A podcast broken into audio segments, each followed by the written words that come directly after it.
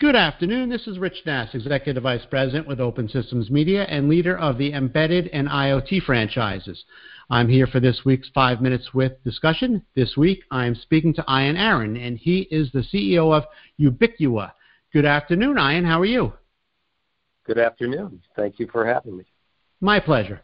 So you guys are into the smart stuff, smart cities and, and things like that. Um, Let's hone in on one aspect of that because that's a pretty broad topic. Let's talk about smart lighting. Um, explain to me where we are today with smart lighting and then where you think we're, we'll be in a, in a few years. What are the advances that are taking place? Well, I like to tell people that we draft behind the L E D conversion. So uh, just the fact of putting in, uh, converting from a high-pressure sodium light uh, to an L E D light can save anywhere from forty to sixty percent in energy costs. And it's just that a one hundred twenty watt light is um, on L E D is as efficient as a two hundred or two hundred forty watt light in high-pressure sodium. So there's a lot of uh, there's a you know, a lot of desire by the cities because of the cost savings. If you're paying ten cents a kilowatt hour and you're cutting your wattage in half, you're cutting your overall cost in half. So that is one of the drivers of smart lighting. Once uh, an L E D uh, street light goes in, then there's a whole uh, opportunity to provide some advanced services depending on what uh, device is, is plugged into that light. Um, I also wanted to just mention, you know, if you look in the U S, you probably have about fifteen percent of the lights that are actually converted already. So it's a, it's a very big business and opportunity right now. And in markets like Latin America where, you know, instead of eight cents a kilowatt hour, it's twenty-four cents a kilowatt hour, things like converting to L E D are even more important. So I, I just wanted to give you some foundation of both the opportunity and why Uh, there's so much activity around it. Yeah, that's uh, the great. Actual socket, the actual socket that's on top of that street light, um, I'd like to say between street lights and roadway, there's about three hundred sixty million lights globally that have that socket that's been around for over fifty years and traditionally has housed the photocell, which is just an electromechanical device to turn the lights on and off depending on where the sun, uh, the position of the sun is. So that, you know, we have looked at how you leverage that socket to provide a suite of um, services uh, for cities, and um, that's actually where we start. Okay, so let's move up one level.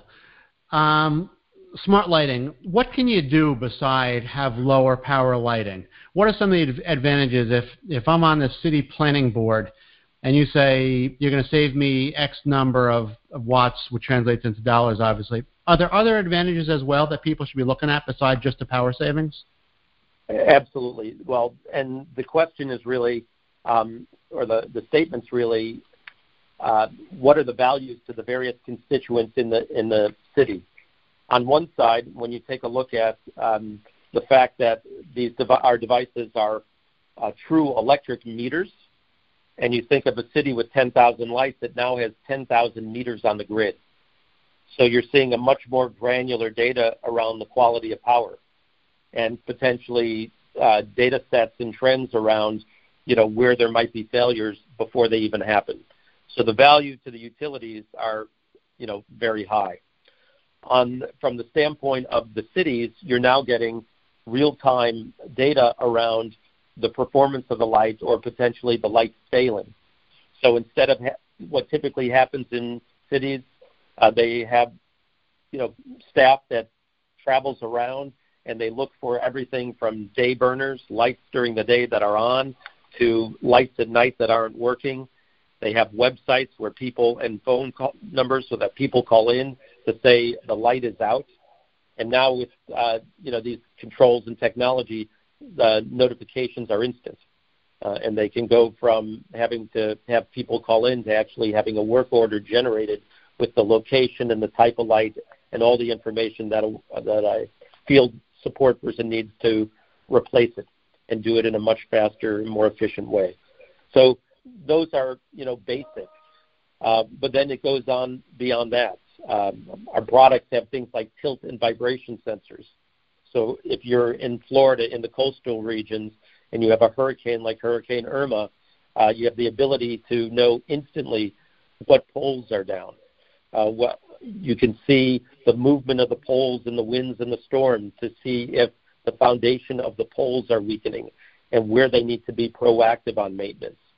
So, you know, just very simple things that can plug in top into the top of the street light provide tremendous cost savings and value, not only to the city, but, you know, as it relates to things like safety uh, for the for the residents and commercial businesses as well.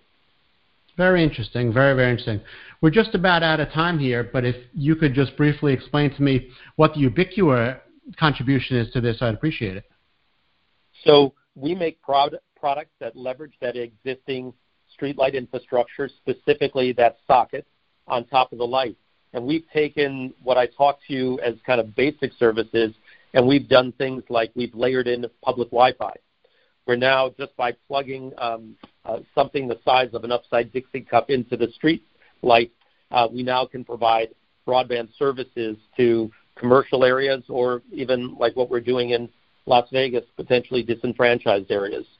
Um, we have uh, the ability, because we have Wi-Fi and Bluetooth, uh, that we can connect sensors. So we have the ability to quickly connect air quality sensors, edge cameras for doing edge processing like people counting, traffic counting.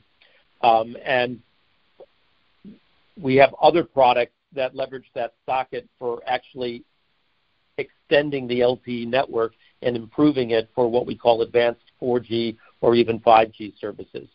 So that's our, that is our focus. Um, and, you know, our, our, we have two things that we typically say. Uh, if you're going to be a smart city, you got to be a connected city. And our products create that, what I'll call that connectivity fabric uh, th- by leveraging the streetlights. And then also, if you're going to put something on a streetlight, you better have a roadmap that goes beyond on, off, and dimming. So we really look at, you know, over the ten years that we're going to be on the light, what are cities looking to do, and, you know, creating products and an ecosystem of partners that can help uh, cities go from what we call the pilot purgatory to really scaling smart city services. Very good, very good. Well, thank you very much, Ian. I really appreciate your time. That was My Ian pleasure. Aaron. He is the C E O of Ubicquia, and I'm Rich Nass with Open Systems Media. Have a great day, Ian. Thanks, Rich. Take care.